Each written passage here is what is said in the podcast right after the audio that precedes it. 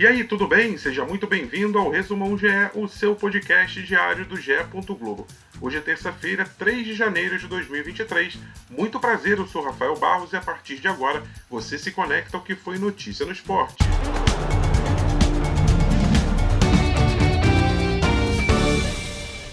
O Brasil parou nessa segunda para começar a se despedir presencialmente do corpo de Pelé. O caixão, com o maior atleta de todos os tempos, chegou ao gramado da Vila Belmiro por volta das 10 horas da manhã, pelas mãos do filho Edinho e do meia Zé Roberto, que chegou a vestir a camisa 10 do Peixe. Ao todo, cerca de 80 mil pessoas passaram para dar o adeus ao ídolo no estádio que o consagrou em Santos. Nomes históricos do Alvinegro Praiano e ex-jogadores estiveram presentes na segunda-feira, como Manuel Maria, Serginho Chulapa, Clodoaldo, Zé Roberto, Lima, Abel, Elano, Lalá, Agnaldo, Narciso, Léo e Macedo, atual técnico do Peixe. O Daí Helman também marcou presença, assim como o coordenador de futebol Paulo Roberto Falcão. No início da noite, o time profissional e o sub-20 do Santos chegaram à Vila Belmiro.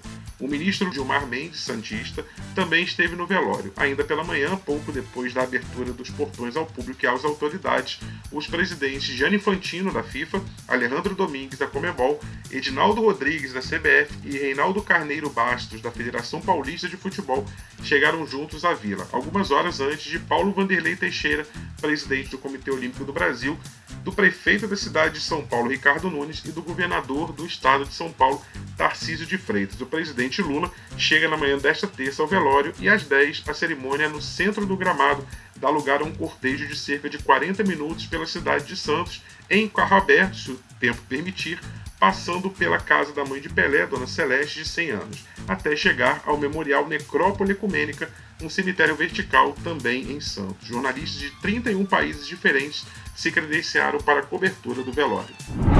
Depois de desembarcar às 6h20 da manhã no aeroporto do Galeão, nesta segunda-feira, Vitor Pereira, novo técnico do Flamengo, foi para o Ninho do Urubu para seu primeiro dia de trabalho. Cumprimentou vários jogadores na chegada e ganhou um afetuoso abraço de Davi Luiz, seu adversário nos tempos de futebol português. Na parte final de vídeo divulgado pelo Flamengo, Gabigol, um dos algozes de Vitor Pereira na Copa do Brasil e na Libertadores, disse que, abre aspas, agora vai, e deu um tapinha nas costas do técnico. A previsão é de que Everton Ribeiro e Pedro, que foram até as quartas de final da Copa do Mundo com a seleção brasileira, se reapresentem nesta quarta-feira. Segunda-feira de Premier League. Atuando em casa, o Brentford venceu o Liverpool por 3 a 1 em jogo da 19 rodada da competição. O time de Londres abriu o placar com gol contra de Konaté aos 18 minutos. Depois de ter outros dois gols anulados, ampliou ainda no fim do primeiro tempo com o Issa.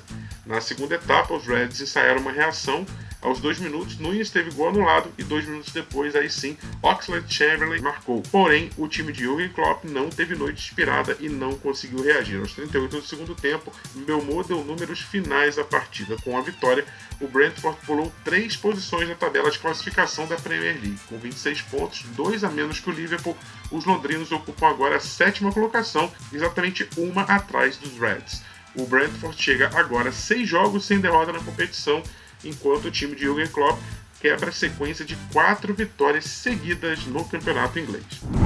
Começou nesta segunda Copa São Paulo de Futebol Júnior, a mais tradicional competição de base do futebol brasileiro. Pelo grupo 5, o Flamengo empatou 100 gols com Floresta do Ceará. Com isso, a liderança do 15 de Jaú, que venceu a Aparecidense de Goiás por 1 a 0. Pelo grupo 8, outro tropeço de time grande. O Grêmio também não saiu do zero com o Cruzeiro de Arapiraca de Alagoas. O líder do grupo é o Guarani, que despachou a Francana por 4 a 1. No grupo 10, outra goleada.